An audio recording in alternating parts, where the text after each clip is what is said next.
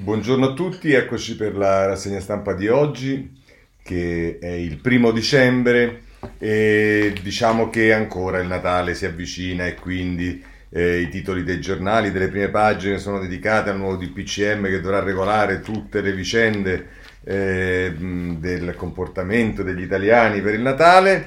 Corriere della Sera, chiusi gli alberghi in montagna, ma in realtà poi invece Repubblica titola sui 5 milioni di nuovi poveri che sono determinati dal virus. La Stampa si occupa invece dei vertici di Unicredit, via Muster paga il no a MPS. Il giornale si concentra sull'Europa che vieta la messa, insomma titoli variegati, poi però le pagine interne sono dedicate soprattutto a questo. Però vorrei segnalarvi che oggi è una giornata importante per coloro che hanno una certa età, soprattutto perché oggi sono 50 anni dall'approvazione della legge sul divorzio e c'è proprio una damnatio memorie, se volete, sui giornali. 4 giornali oggi parlano di questo, 2, uno in particolare segnalo che è il Corriere della Sera, che è indubbiamente il giornale più importante, se non altro per le vendite in Italia, riesce a dedicare 2 pagine, una pagina intera con Gian Antonio Stella all'approvazione della legge Fortuna, deputato socialista, Baslini, deputato liberale, ma con l'appoggio decisivo e determinante della Lega per l'italiana del divorzio, con Marco Pannella, Mauro Mellini, Gianfranco Spadaccia e tanti altri. Insomma, Gian Antonio Stella riesce a fare un'intera pagina senza praticamente citare mai né i radicali né Marco Pannella. Il titolo è Il mezzo secolo del divorzio che cambiò le famiglie in Italia, la norma spaccò il paese e provocò una rivoluzione dei costumi. E qui ci sta di tutto, ci trovate Roberto Rossellini, Ingrid Bergman, ci sta da Coppi, tutto c'è, ma vengono totalmente espunti dalla storia di una battaglia che vede invece i radicali in primo piano, i radicali. Non diverso è l'atteggiamento del Messaggero, che diciamo è vero che con Valeri Arnaldi si occupa, diciamo, di come sono cambiate le cose dopo il divorzio, assegno, casa, figli, cosa è cambiato 50 anni dopo, tempi abbreviati, mantenimento sempre più raro, tutela a chi perde il tetto, ritocchi alla legge che oggi compie mezzo secolo, ma insomma c'è un po' anche la storia di quello che è accaduto, totalmente espunta la vicenda radicale, Pannella, Mellini, eccetera, eccetera. Va dato atto invece all'Avvenire, che pure sicuramente fa parte di una comunità che la Conferenza Episcopale Italiana, che certamente non era schierata a favore del divorzio, che però nel ricordare 50 anni fa il divorzio, l'inizio della secolarizzazione con Eliana Versace, a un certo punto dice: ad appoggiare la proposta del deputato socialista si aggregò un gruppo di ispirazione radicale organizzato da Marco Pannella, che promosse una lega per l'istituzione del divorzio in Italia. I toni accesi e polemici da una parte della stampa laica italiana nei confronti delle posizioni contrarie ai propositi di istituzionalizzazione del divorzio ribattite dalla Chiesa suscitarono amarezza in Paolo VI, eccetera, eccetera. Ma insomma, diamo riconoscimento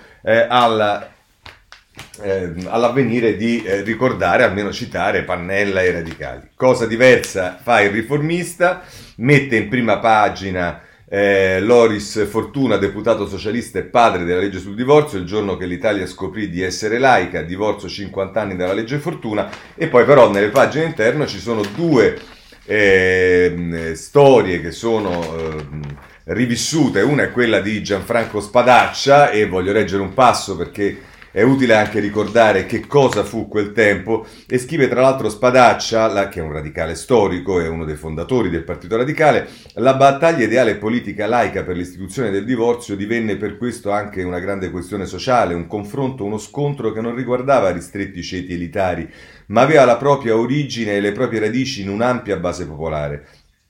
Questa fu la ragione per la quale, nonostante i rapporti di alleanza di socialisti e laici con la DC, la LID, Lega Italiana per il Divorzio, di Marco Pannella, Loris Fortuna e Mauro Mellini, riuscì a tenere unita e a rafforzare lo schieramento divorzista e vincere le resistenze iniziali dell'opposizione del Partito Comunista, che dopo le politiche del 1968 unì le firme di Nilde Iotti, di Ugo Spagnoli e di altri suoi deputati a quelle di Fortuna, Basdini e degli altri firmatari laici e socialisti. Scrive ancora Spadaccia: l'approvazione e promulgazione chiuse il confronto parlamentare ma aprì lo scontro politico non solo con la Chiesa di Paolo VI, che aveva promosso un referendum abrogativo, ma anche con il PC di Berlinguer e una minoranza di laici che erano disposti a modificare e snaturarla pur di impedire il voto referendario. Alla fine, anche grazie alla resistenza dei socialisti, il referendum si svolse e fu vinto dai sostenitori del divorzio con un'ampia maggioranza, quasi il 60% di no all'abrogazione, che smentirono il pessimismo del segretario del PC, secondo il quale il referendum si sarebbe vinto o perduto per pochi voti. Quello scontro, che si protrasse per tutti gli anni 70 e poi l'inizio degli anni 80, ebbe altri meriti oltre a quello di confermare la legge Fortuna. In primo luogo quella delle vittorie parlamentari referendaria e i referendum che i radicali contrapposero a quello abrogativo del divorzio fiaccarono le resistenze clericali e conservatrici ed aprirono la strada a quello che amo definire la rivoluzione dei diritti civili. Dall'obiezione di coscienza al servizio militare, al voto ai diciottenni, dalla riforma del diritto di famiglia alla chiusura dei manicomi, dalla legge 194 che aboliva il reato di aborto e legalizzava l'interruzione di gravidanza, stabilendone modalità e limiti, all'adeguamento dei codici all'ordinamento penale militare dalla Costituzione. L'Italia conobbe una densa e proficua stagione di riforme legislative e civili e grazie a quelle lotte politiche e a quelle riforme crebbe la lotta per l'emancipazione e la liberazione della donna dai condizionamenti a cui la costringeva una legislazione e una cultura ancora patriarcale ed ebbe inizio con il fuori quella per la libertà sessuale e omosessuale. Senza quello scontro politico, scrive Spadaccia, e quelle riforme, gli anni 70 e la prima metà degli anni 80 sarebbero stati ricordati come gli anni di piombo, perché come sapete poi si sviluppò il terrorismo.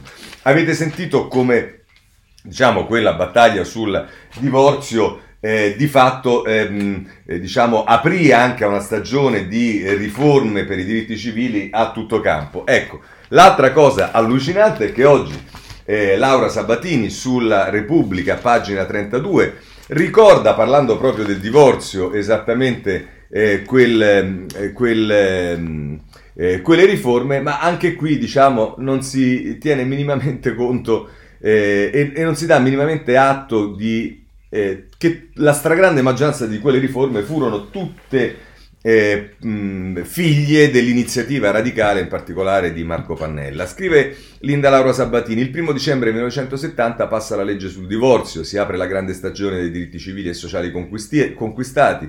Dopo 50 anni è ora di aprire una nuova stagione dei diritti per creare presupposti perché i diritti e la libertà conquistate siano veramente fruibili da tutti. Basta pensare alla arretratezza della situazione delle donne, meno della metà lavora e non c'è verso di aumentare seriamente i posti nido e le infrastrutture sociali. Sono stati stanziati 100 milioni in legge di bilancio dal 2022 che si incrementano di 50 milioni l'anno fino al 2026. Sono a regime, è vero, ma sono pochi. Bastano per l'incremento di un solo punto percentuale dell'offerta nel primo anno. Andiamo per ordine e sentite qua. Negli anni 70, in soli 9 anni, è avvenuta come se fosse avvenuta per grazia ricevuta, una vera e propria rivoluzione nei diritti. Nel 1970, oltre al divorzio, si varò lo Statuto dei lavoratori, un anno dopo la tutela delle lavoratrici madri con il permesso di maternità e il divieto di licenziamento in gravidanza. E sempre in quell'anno l'istituzione della scuola a tempo pieno, in nidi pubblici da 0 a 3 anni.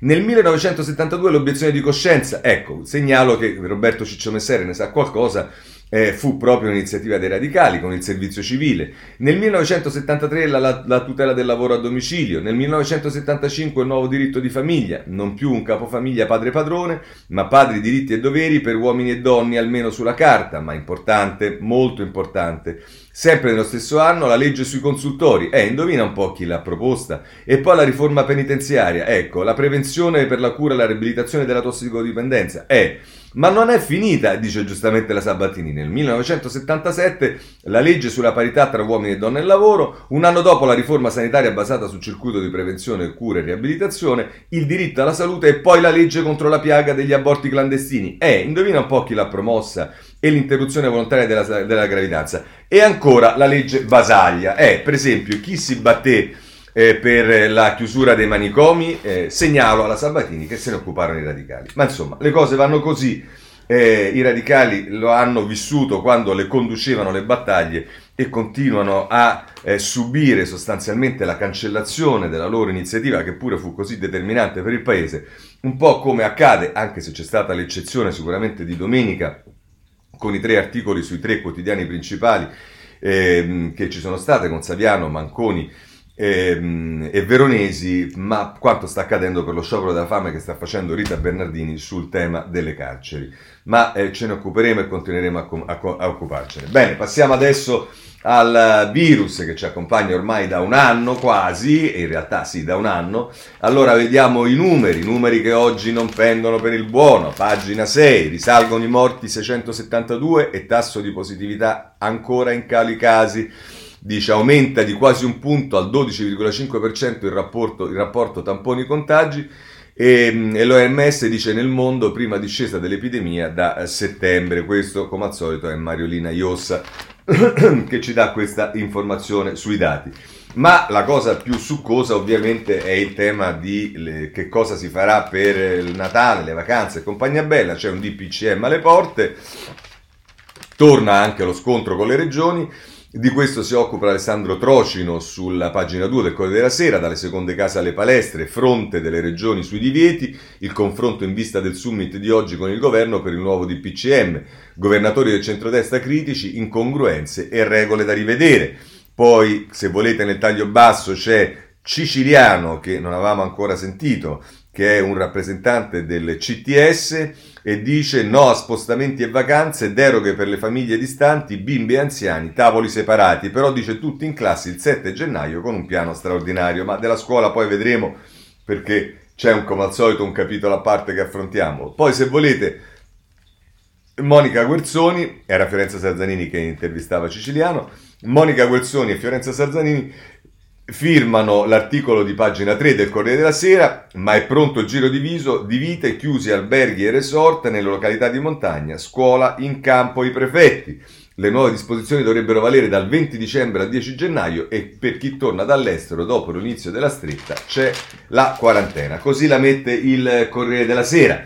La Stampa pure, 2 pagine, la pagina 6 e 7... il pressing delle regioni in vista delle feste, consentire i viaggi e aprire i ristoranti, i presidenti vorrebbero allentare la stretta, la commissione UE raccomanda messe non in presenza, anche per questo vedremo un capitolo.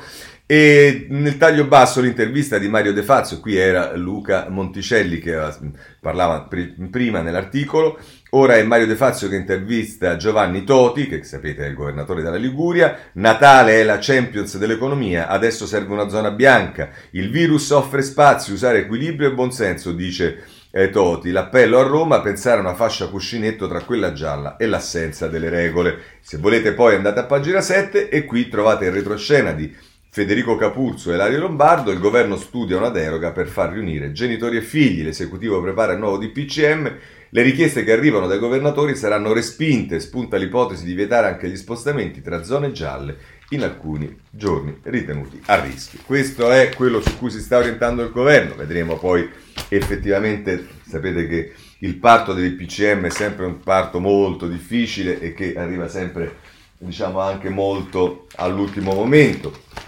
spesso e volentieri quando la gente si trova il giorno dopo a dover seguire delle cose che neanche ha minimamente sentito. Ma il Messaggero, anche a pagina 3 e 4,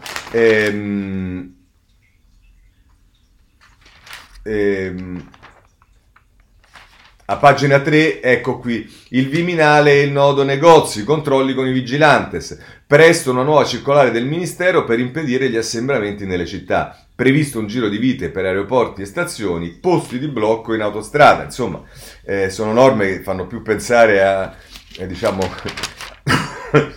a, insomma, non voglio esagerare, sì, ma qualche giornale lo mette, sembrano norme antiterrorismo.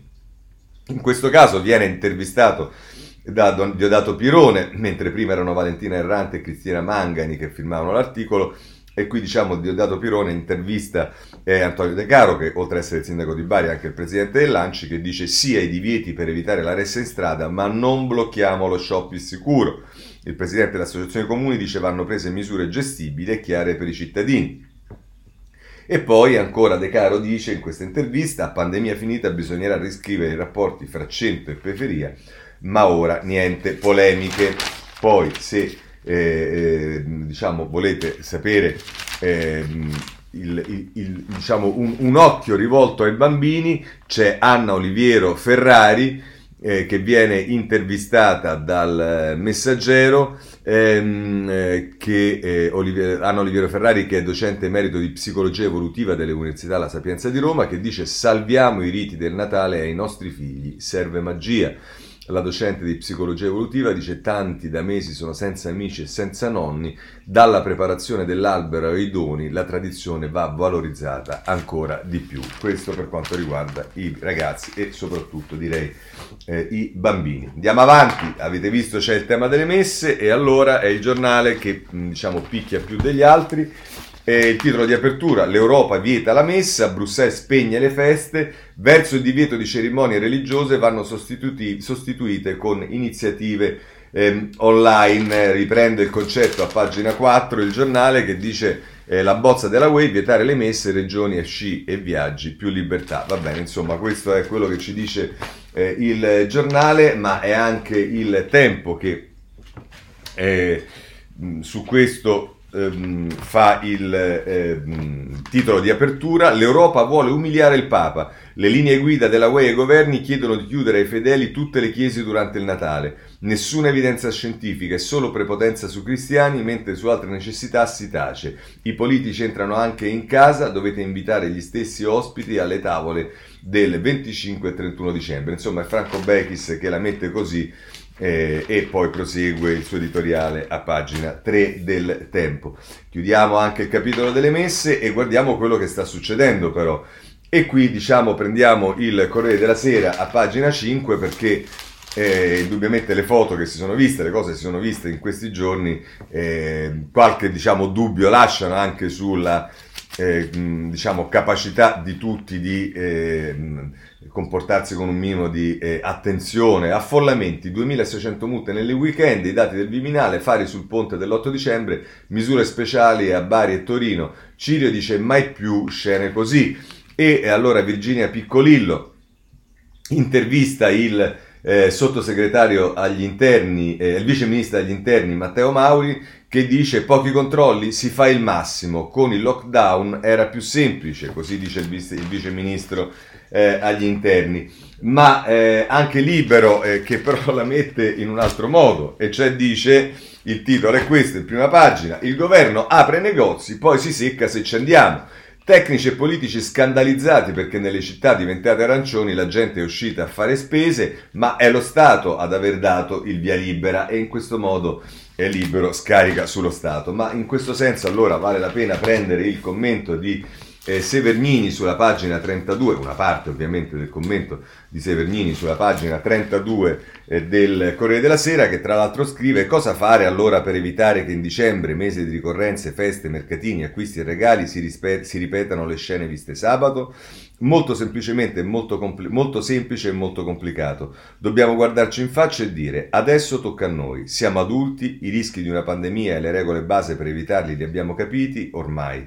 Sembra una norma anacronistica e invece è la regola di base di tutte le regole, si chiama responsabilità.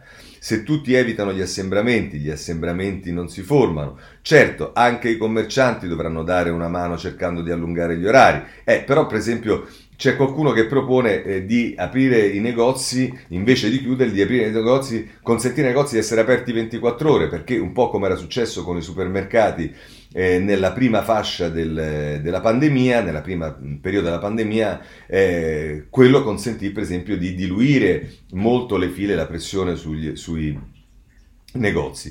Va bene, andiamo avanti, anche perché, dice Sevegnini, se dovessimo rivedere quello che abbiamo visto nel fine settimana in molte città italiane, le reazioni sarebbero inevitabili. Ha ragione Luca Zaia, se bisogna combattere gli assembramenti è inutile chiudere le piste da sci e non i grandi magazzini. Lo stesso vale per bar e ristoranti, che pure avevano speso per prepararsi a mettere in sicurezza i locali. Non possono essere gli unici a pagare il prezzo della chiusura. Il premier Conte potrebbe fare un motto, se volesse: nuove regole no, nuova responsabilità sì. Solo così ne verremmo fuori, come sempre nella nostra storia. Severnini sul Corriere della Sera.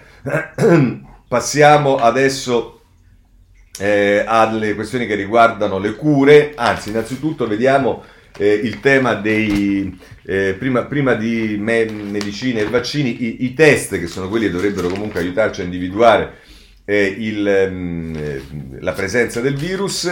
Allora andate a pagina 5 del giornale: il test rapido prima di Natale non è la patente di immunità. Il direttore dello Spallanzani dice che lo strumento è utile ma non garantisce sui contatti precedenti e successivi.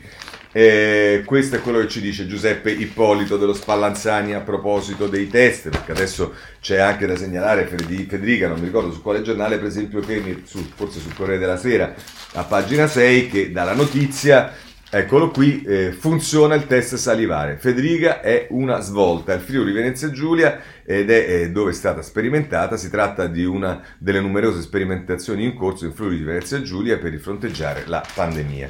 Bene, poi allora, lasciato da parte il test, occupiamoci invece dei farmaci. Stampa, pagina 11,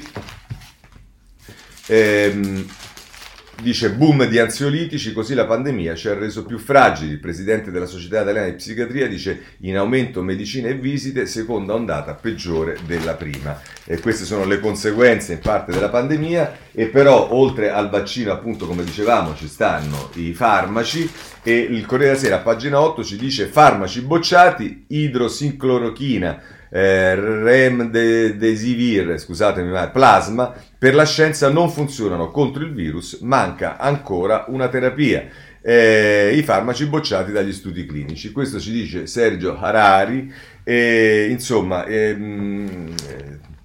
diciamo, ogni tanto una buona notizia, diceva quello. Va bene, passiamo ai vaccini. Allora, sui vaccini prendo la Repubblica, pagina 8, che la mette così: il viaggio del gelo in 1700 vassoi, ecco come arriverà il vaccino Pfizer. Michele Bocci che scrive: la consegna a gennaio in scatole quadrate da 23 cm dove le dosi possono restare per 2 settimane, corsa per comprare 120 super frigoriferi, e Moderna chiede il via libera ad EMA, nei casi più gravi efficacia al 100%. Ma a proposito dei frigoriferi vi segnalo il Domani in prima pagina, che mette al centro Zingaretti, la Regione Lazio e Atlantia.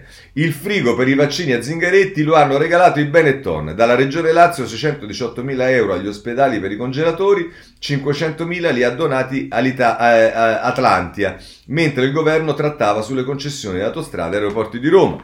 E scrive sulla prima pagina del Domani, scrivono Lina Di Benedetto e Nello Trocchia: la Regione Lazio ha destinato 618.000 euro alle aziende sanitarie locali per l'acquisto dei congelatori dove conservare il vaccino anti-Covid. Emerge da una deliberazione della Giunta, eccetera, eccetera.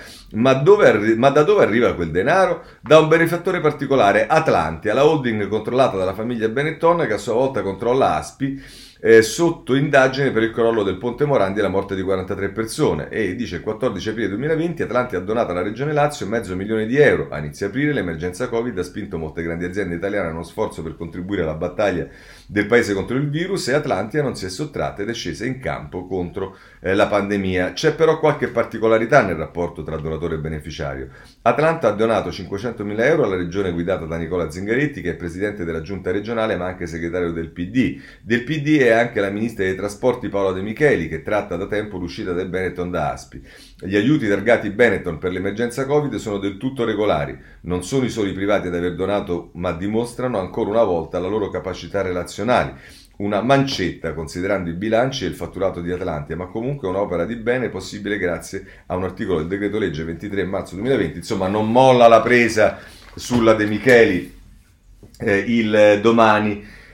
Ma andiamo avanti, perché ancora vediamo sul Corriere della Sera il tema dei vaccini, a pagina 9 se non erro: i test di Moderna, tra i vaccinati nessun caso grave, l'azienda americana ha chiesto l'autorizzazione negli Stati Uniti e in Europa, efficacia del 94,1%. Ogni tanto una buona notizia.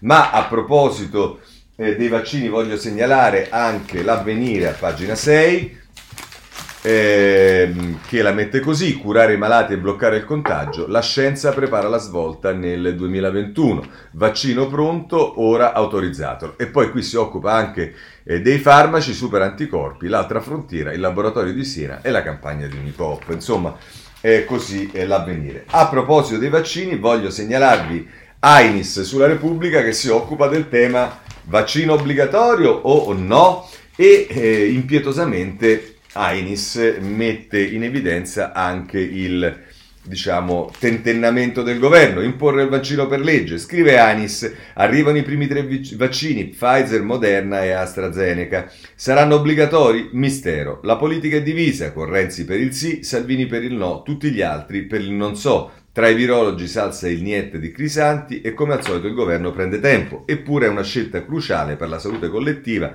per l'economia, per la stessa idea di libertà nel rapporto fra lo Stato e i cittadini. Andiamo avanti e conclude così Ainis, c'è insomma sullo sfondo la responsabilità di una decisione. La nostra Costituzione non la vieta, semmai l'impone, ma a quanto pare il governo si avvia verso una terza strada, fra il sì e il no propende per il ni. La stessa soluzione scogitata per il cenone di Natale, con il limite di 6 persone a tavola. Siccome non si possono spedire carabinieri in ogni casa, ci giungerà alle orecchie una raccomandazione e intanto stoppa la circolazione dopo cena per evitare tentazioni. Risultato, andremo da nonni portandoci una brandina da campeggio per passarci la nottata.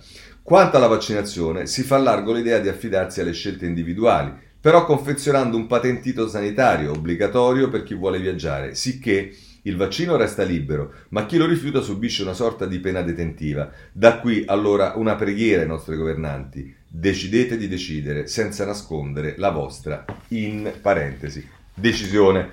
Così Ainis sulla Repubblica a proposito dei vaccini.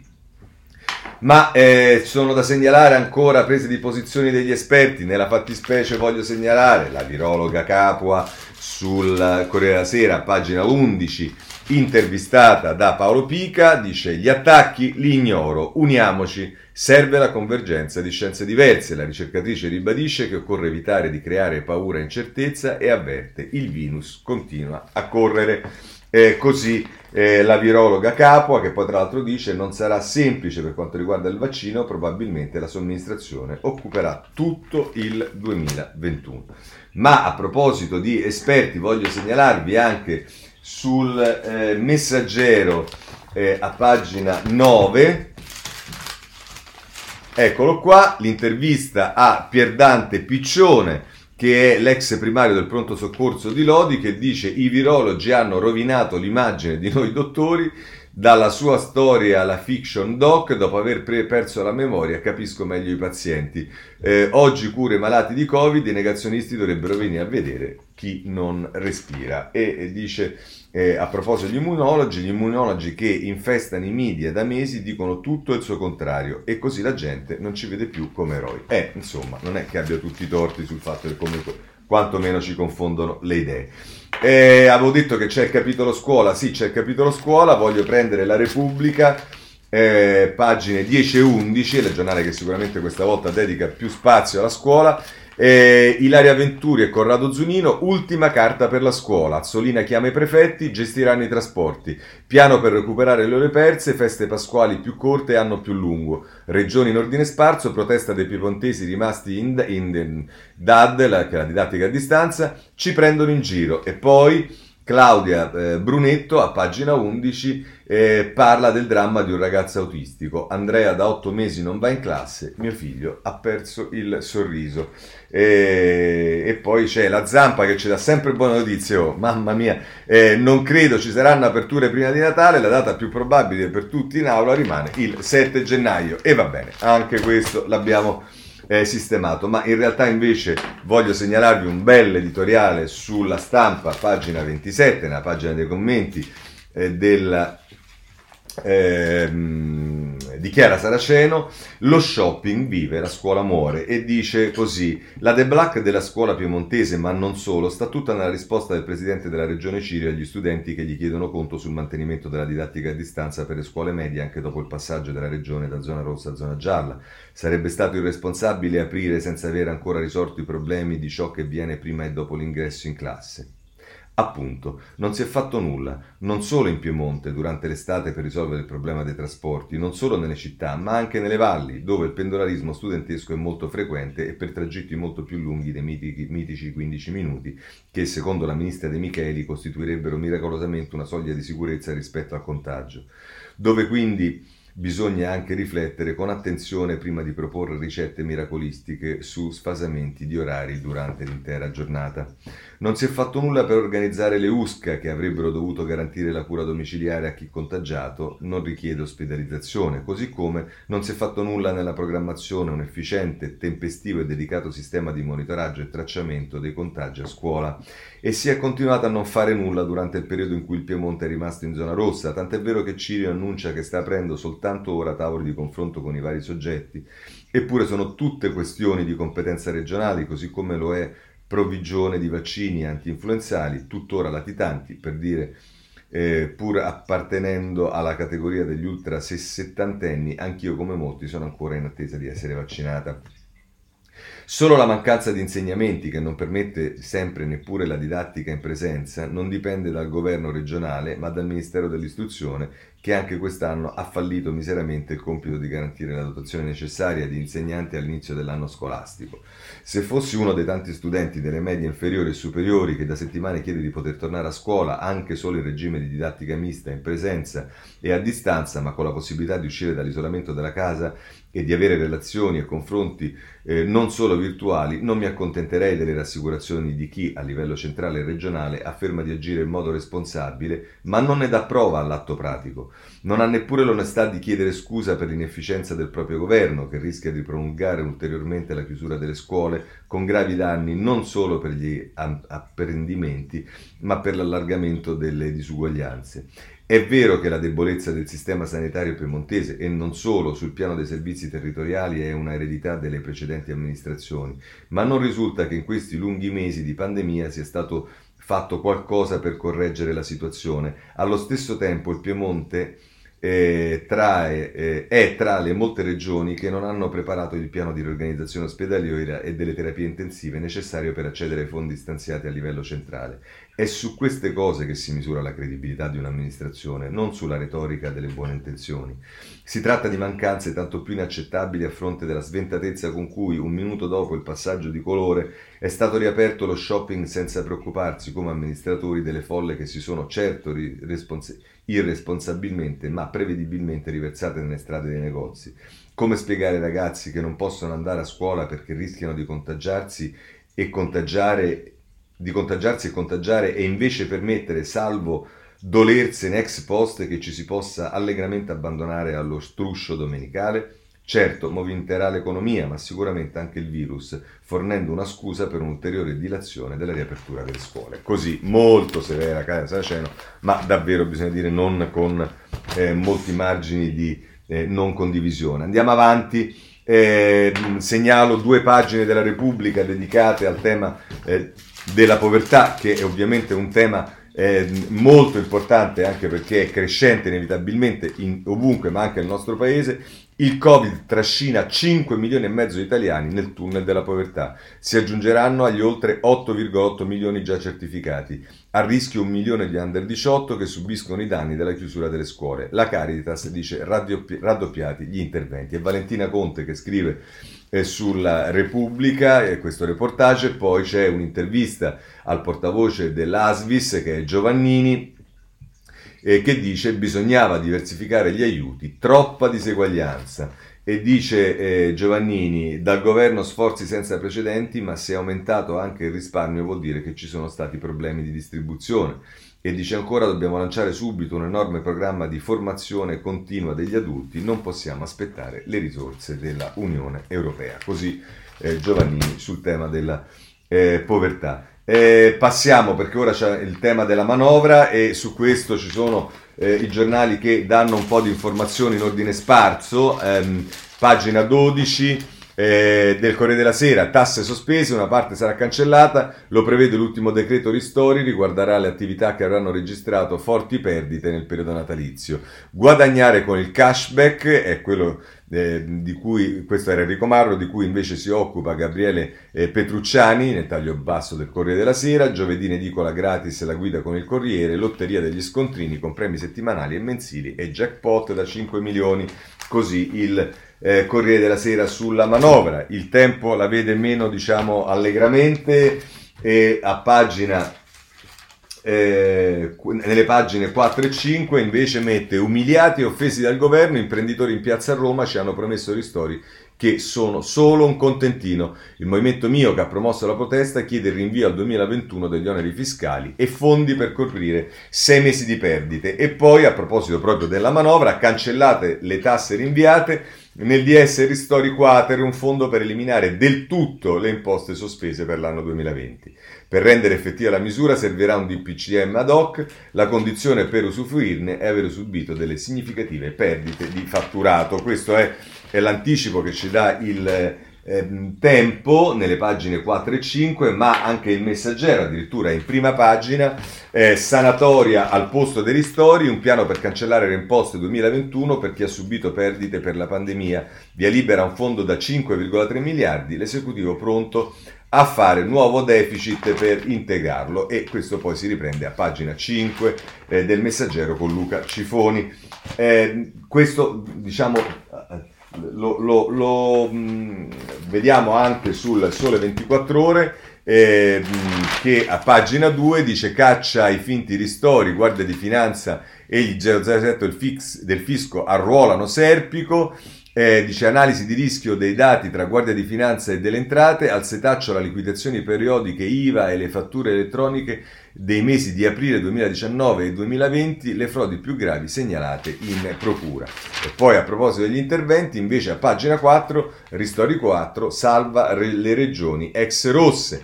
Dice: il decreto legge correttivo in extremis per rinviare le tasse a tutte le imprese colpite anche in Lombardia, Piemonte e Calabria. Ovviamente ex rosse non si riferisce al colore politico ma al colore delle regioni. E a proposito delle contraddizioni dice: doppio set di parametri per gli acconti IRPEF, IRES e IRAP di novembre e per le scadenze di dicembre. Insomma, così se volete approfondire sul Sole 24 Ore. Subito dopo la manovra, come sempre, ci dovremo occupare dei soldi dell'Unione Europea. Prima però c'è tutto il tema della patrimoniale e qui va segnalato il Domani a pagina 4 che la mette così: tassare ricchi è possibile, la Spagna colpisce redditi e i patrimoni più elevati. Lisa Di Giuseppe scrive questo articolo, ma lo scrive perché in prima pagina il direttore Stefano Feltri sposa la linea di Fratoianni Orfini e mette così: i 5 Stelle difendono le rendite o il lavoro?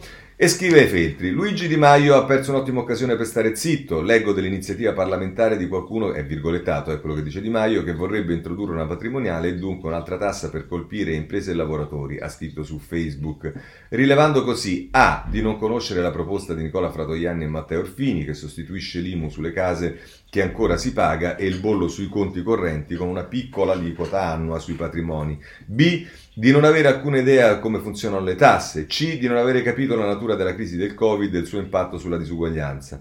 Per definizione un'imposta sul patrimonio non colpisce imprese e lavoratori che sono tassati sul reddito, a volte quel reddito può diventare risparmio e quindi diventare eventualmente patrimonio, ma l'alternativa a tassare il patrimonio, cioè le rendite, è tassare il lavoro, cioè le imprese e i loro dipendenti. Di Maio, oltre a non conoscere nulla di fisco ed è stato al ministro dello sviluppo, non ha capito questa crisi. Gran parte dei redditi da lavoro esistono ancora soltanto per l'intervento pubblico, sotto forma di blocco dei licenziamenti, ammortizzatori sociali e ristori di vario genere. Molte imprese sono insolventi, non hanno perso soltanto cliente, ma hanno visto svanire un modello di business forse per sempre. Sono bombe in attesa di esplodere, contagiando il sistema bancario che le ha finanziate. Dal lato dei patrimoni invece la crisi non c'è. L'indice di riferimento per la borsa di Milano, FISB MIB, è invece soltanto del 5% più basso rispetto a un anno fa, quando era su livelli altissimi. Sui conti correnti degli italiani si sono accumulati 1.682 miliardi, l'8% in più in un anno. Chi ha redditi alti non sa come spendere, non va al ristorante, non va in vacanza, non ha bisogno di aggiornare i vestiti alla moda. Forse soltanto gli immobili risentiranno della crisi per via del calo dei turisti e dello smart working che cambia le esigenze abitative. Di fronte a questo scenario, la scelta politica economica è semplice: le risorse per tamponare gli effetti della crisi vanno prese dalle rendite di oggi o delle generazioni future attraverso l'emissione di debito pubblico. Le politiche straordinarie della BCE rendono il debito relativamente poco costoso, ma estrarre soldi dalle rendite costa ancora meno e ha il beneficio, effetto collaterale, di generare una società più equa e modificare gli incentivi. Se gli impieghi improduttivi di risorse sono più tassati, converrà spendere o investire invece che comprare un monolocale al nipote ventenne, meglio pagargli un master. Se i 5 Stelle pensano che il loro futuro sia nel centro-sinistra, non può essere quella di Di Maio la linea da seguire. Qualunque forza progressista in questo momento dovrebbe lottare contro le rendite e le diseguaglianze e non ergersi a loro protezione. Ora va detto a Feltri che non è francamente solo Di Maio, nel centro-sinistra mi pare che il PD per esempio sia del tutto contrario all'ipotesi della patrimoniale, oltre che Italia Viva, quindi questo è il quadro. Ma siccome sentivate parlare del tema dei risparmi da Feltri, e questa è quello che ci dice anche il Sole 24 Ore in prima pagina, la tendenza del risparmio raddoppia a quota 20% del reddito disponibile, una notizia che viene data in prima pagina e che poi prosegue nella pagina 8 con più dovizie di particolari e dice: la propensione ai risparmi al 20%, è indagine dell'intesa Centro Studi Einaudi, in Italia il risparmio sul reddito disponibile raggiunge un livello record, era all'11,8% lo scorso febbraio e al 7,3% 15 anni fa. E dice che secondo il sondaggio la prima ragione per risparmiare è la sicurezza per il 59,2%, poi la liquidità al 36,7%, il rendimento al terzo posto al 26%. Arriviamo al Recovery Fund, anche perché abbiamo ancora un sacco di cose interessanti da affrontare. E qui allora Corriere della Sera, due pagine, la 13 e la 14, perché qui mettiamo insieme sia il Recovery Fund che il MES, perché ci sono tutte e due le cose. Allora, pagina 13, il Corriere della Sera si occupa con Francesca Basso del MES, riforma del MES, il SID divide 5 Stelle, Gualtieri, ma non significa usarlo, con l'ok dell'Italia l'Eurogruppo dà il via libera allo strumento, il Fondo Monetario, risorse necessarie. Poi tra l'altro Federico Fubini nel taglio basso si occupa anche di un'altra questione che riguarda le banche, la parità sulle banche nell'era post-Covid e il nodo della credibilità, le mosse di Commissione Unione Europea e vigilanza della BCE. Questo dice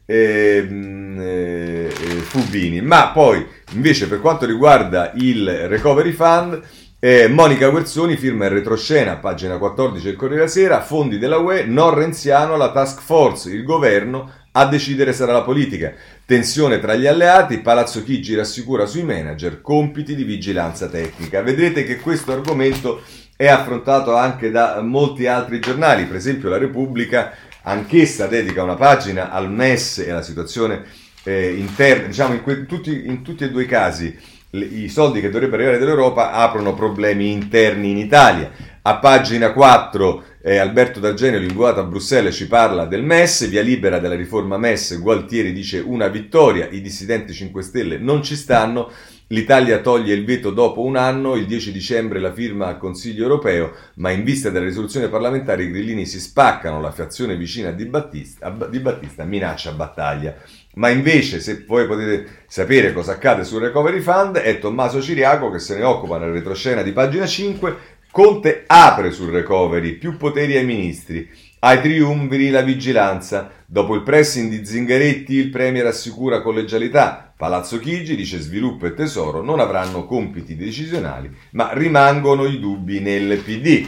Non li risolve questi dubbi neanche il vice ministro Misiani, che viene intervistato da Giovanna Vitale nel taglio basso della pagina 5, che dice leggi speciali per utilizzare i fondi dell'Unione Europea, il Premier non farà da solo, in Italia ci mettiamo 15 anni per realizzare una grande opera pubblica, adesso serve un quadro normativo semplificato.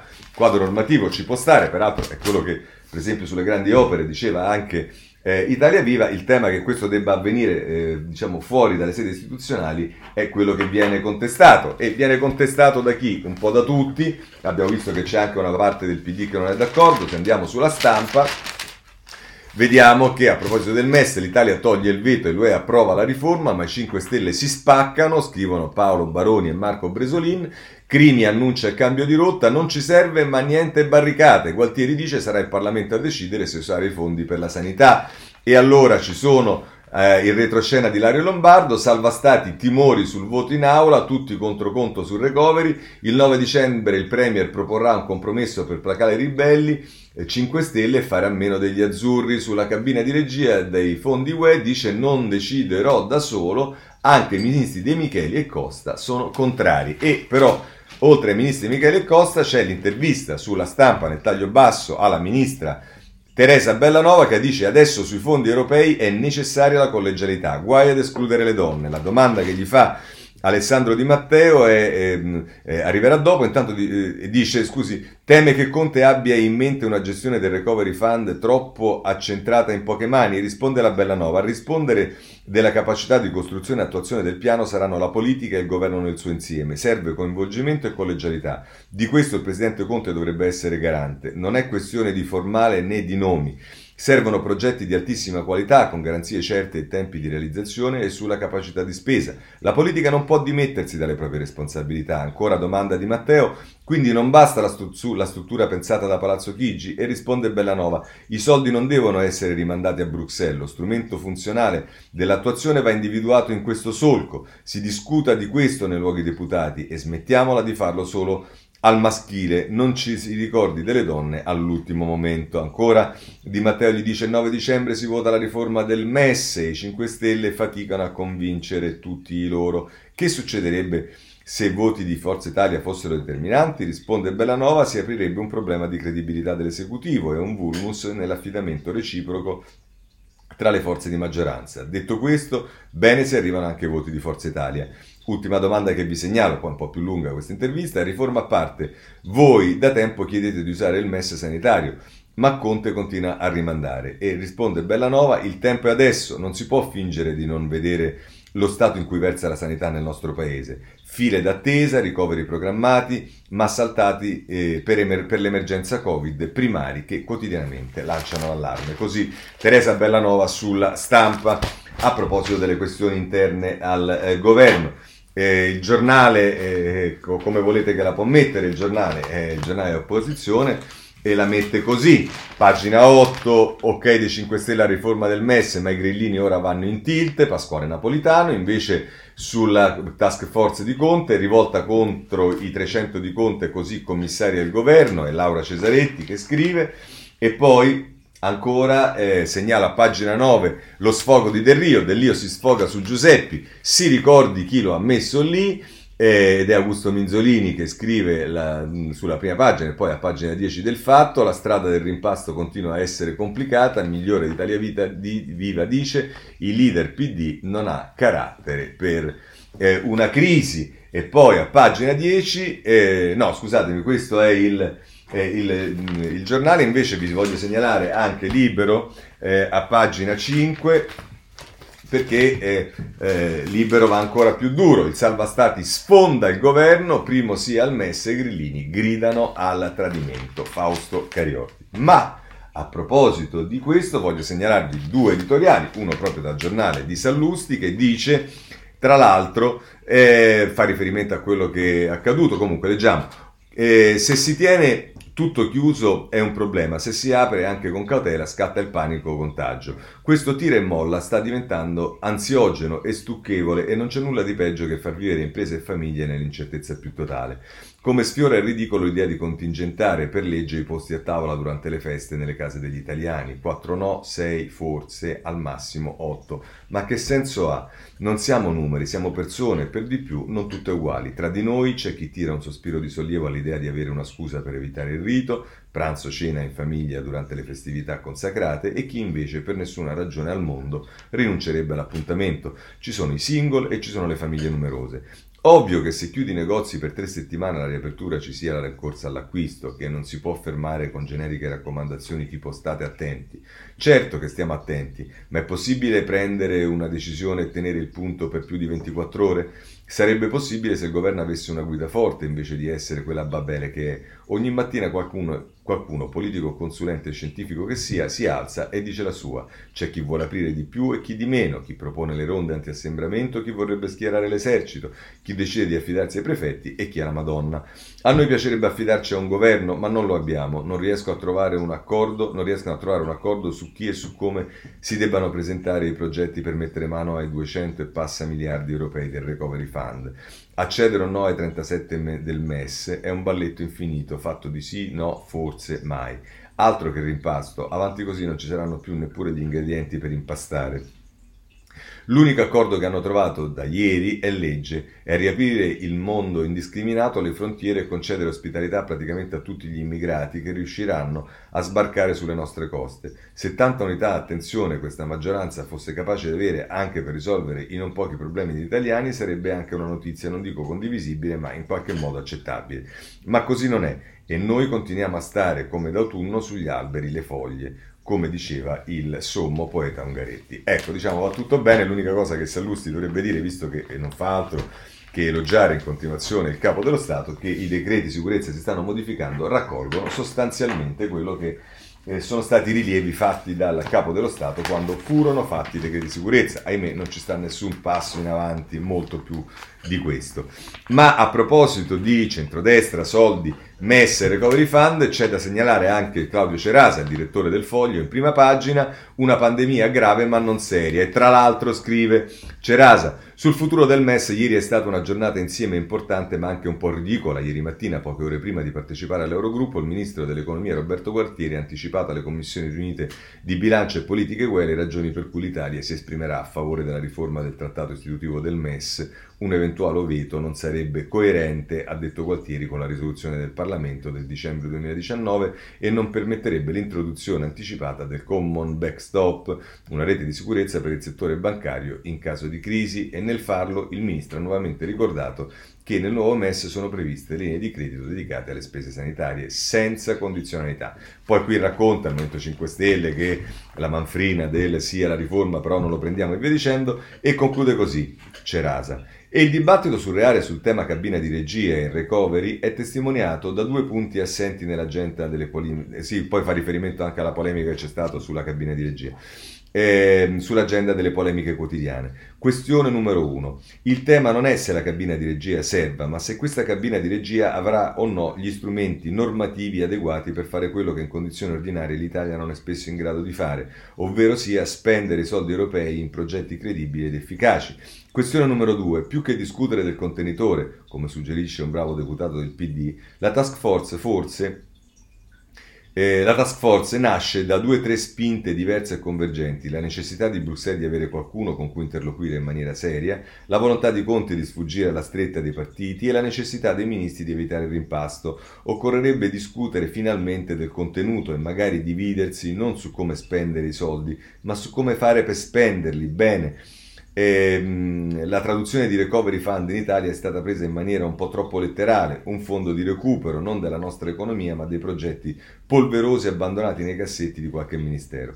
Il governo francese 2 mesi fa ha presentato in comode slide quali sono i settori che intende rafforzare nei prossimi 2 anni con i soldi europei. Il governo italiano doveva fare lo stesso a ottobre e a ottobre ha detto che l'avrebbe fatto a novembre ha detto che lo farà a gennaio. Arriverà prima il vaccino contro il Covid che il piano di recupero del governo per costruire il dopo Covid. La situazione è dunque grave, ma fino a che non comparirà un qualche adulto nella stanza dei bottoni continuerà ad essere terribilmente poco seria. Svegliarsi, please. Così Claudio Cerasa sul Foglio.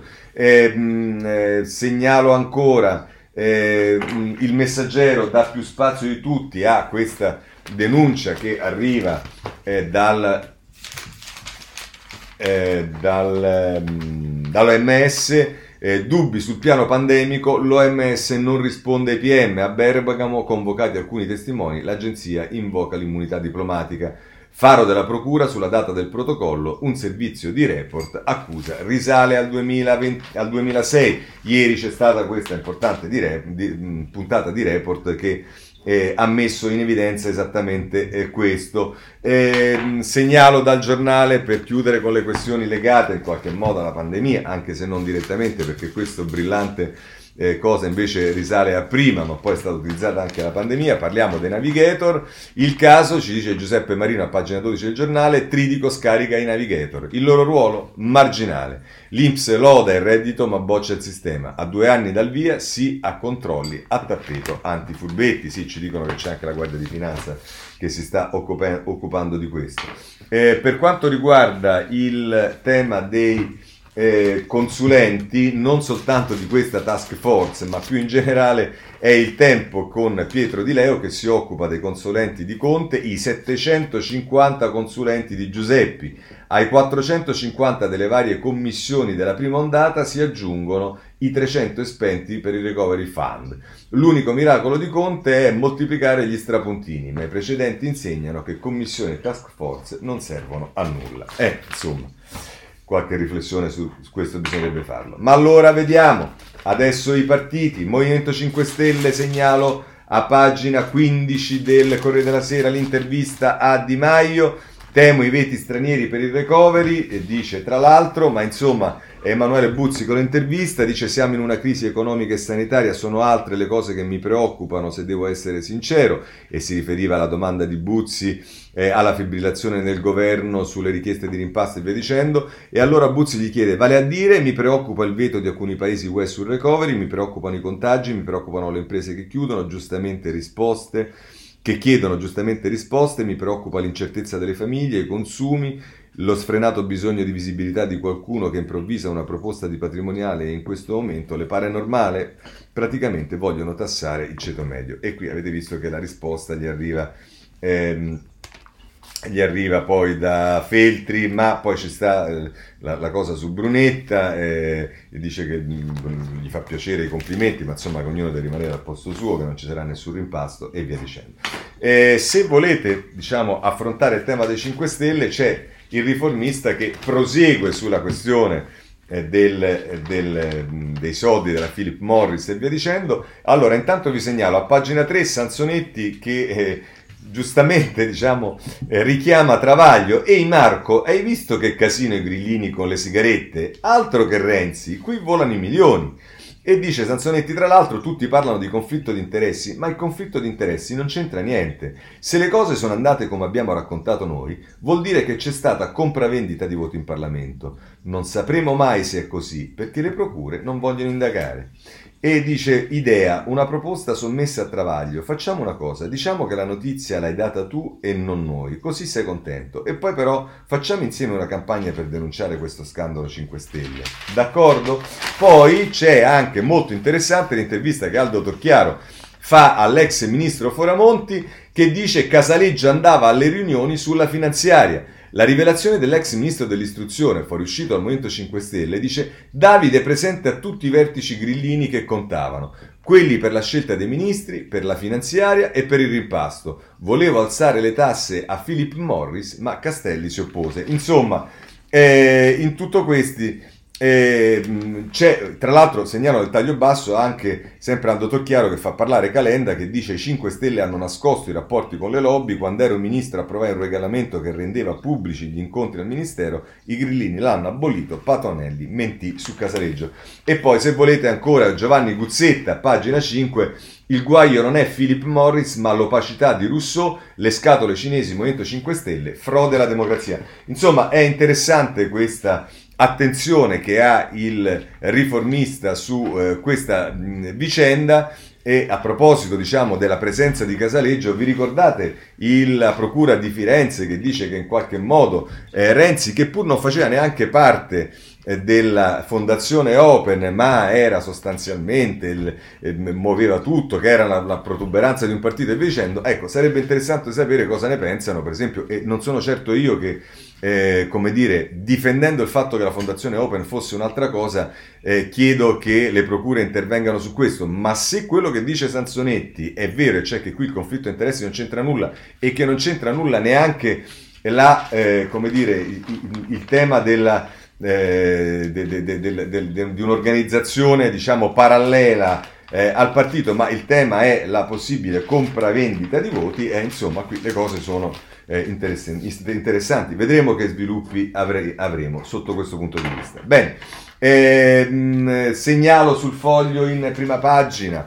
Canettieri che fa dei paralleli tra i Di Maio e i due Mattei. Dopo l'intesa con Salvini adesso Grillino flirta con Renzi per il rimpasto, intanto Guerini dice no e dice così lontani così vicini Matteo Renzi e Luigi Di Maio, eccoli due ex ministri scriversi, parlarsi e consigliarsi, tessere trame nel palazzo, in pubblico non si attaccano più da tempo nonostante abbiano imbastito per anni la guerra dei due mondi, l'uno contro l'altro, speculari nel sottrarsi voti e piazze, sommarsi insulti e querele, l'elogio dell'elite contro il populismo, il governo dei migliori alle prese con l'uno vale uno, il giorno e la notte che adesso combaciano.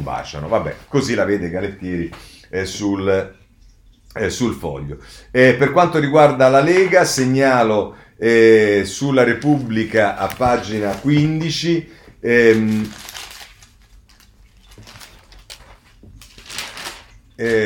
Salvini che va da Mattarella, così scusate, e va bene. Così il governo fa saltare il dialogo, il faccia a faccia chiesto dal leghista dopo la revisione dei decreti sicurezza doveva essere riservato irritazione al Colle. Infatti diciamo non profila una parola di Mattarella su questo incontro. Segnalo sulla questione Conte, scorte e via dicendo, il Tempo a pagina 9 ci dice... che Conte al Tribunale dei Ministri, la Procura di Roma indaga il Premier e trasmette gli atti sull'uso della sua scorta alle auto blu. E però incredibilmente su questo tema va registrato l'editoriale di Feltri che prende totalmente le difese di Conte, indagato per la scorta, accusa Conte anche quando capita che abbia ragione. Dice credo che nessuno si stupisca se le forze dell'ordine che scortano Giuseppe Conte in un momento di libertà siano intervenute in favore della moglie o compagna che sia del Premier in difficoltà perché minacciata. Quando polizia e carabinieri fanno qualcosa di utile al di fuori del loro incarico specifico, non solo non meritano deplorazione, ma vanno lodati. E poi dice che lui gli sta antipatico Conte, ma che trova questa cosa assolutamente normale. Feltri su Libero.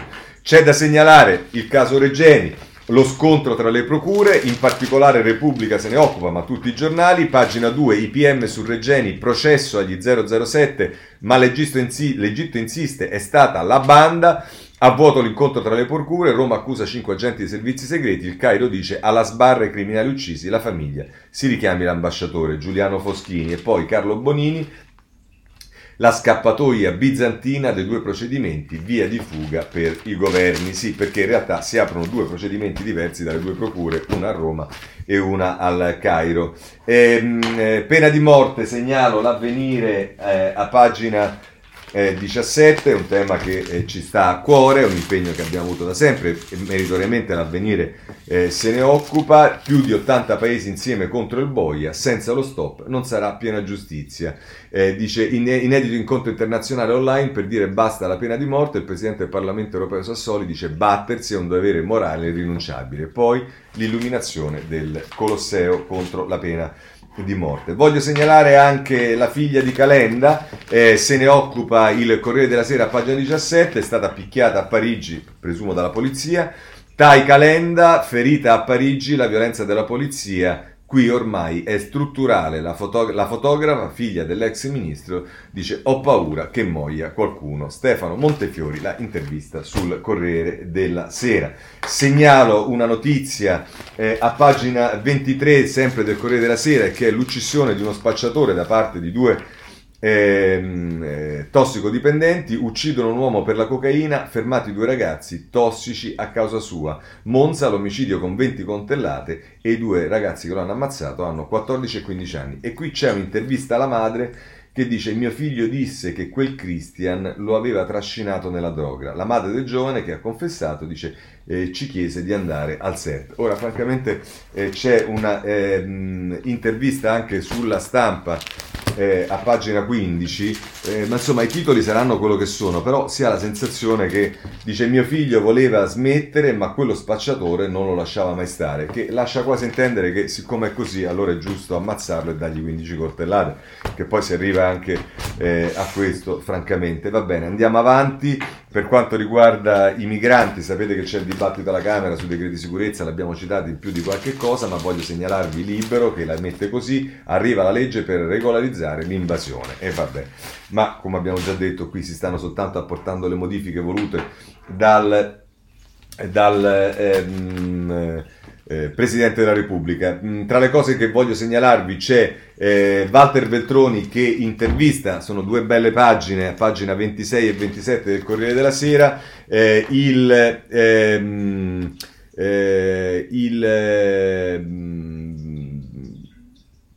Carucci Viterbi, scusate, che è preside del liceo ebraico Renzo Levi di Roma e coordinatore del collegio rabbinico italiano, docente di pensiero ebraico presso il diploma universitario triennale dell'UCEI, e insomma il sentirci fragile alla fine ci aiuterà e a riscoprire gli altri. Una bella intervista, due pagine di Walter Veltroni sul Corriere della Sera.